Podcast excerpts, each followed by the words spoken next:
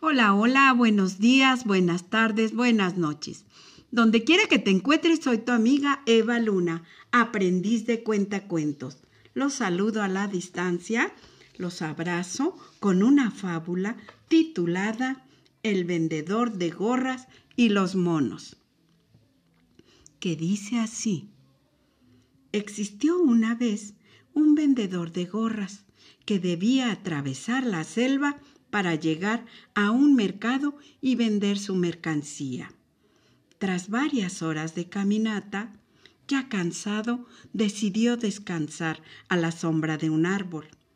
Dejó su saco de gorras junto a él y se echó a dormir cubriendo sus ojos con la gorra que llevaba puesta.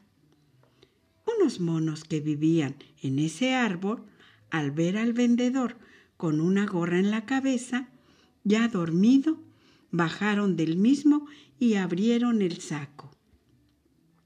Cada uno de ellos se puso en la cabeza la gorra que más le gustaba, y todos volvieron a subir al árbol. El vendedor despertó al oír a los monos riendo y, al alzar su vista hacia ellos, se sorprendió al verlos a todos llevando las gorras que le habían quitado. Estaba muy enojado y quería sus gorras de vuelta. Trató de capturarlos trepando al árbol, pero mientras lo hacía, los monos se subían a las ramas más altas. El vendedor de gorras entonces tuvo una idea, ideó un plan. Había oído que los monos tenían la costumbre de imitar a los demás así que tomó la gorra que él llevaba puesta y la tiró con fuerza al suelo. Imitándolo, los monos hicieron lo mismo y también lanzaron sus gorras al suelo.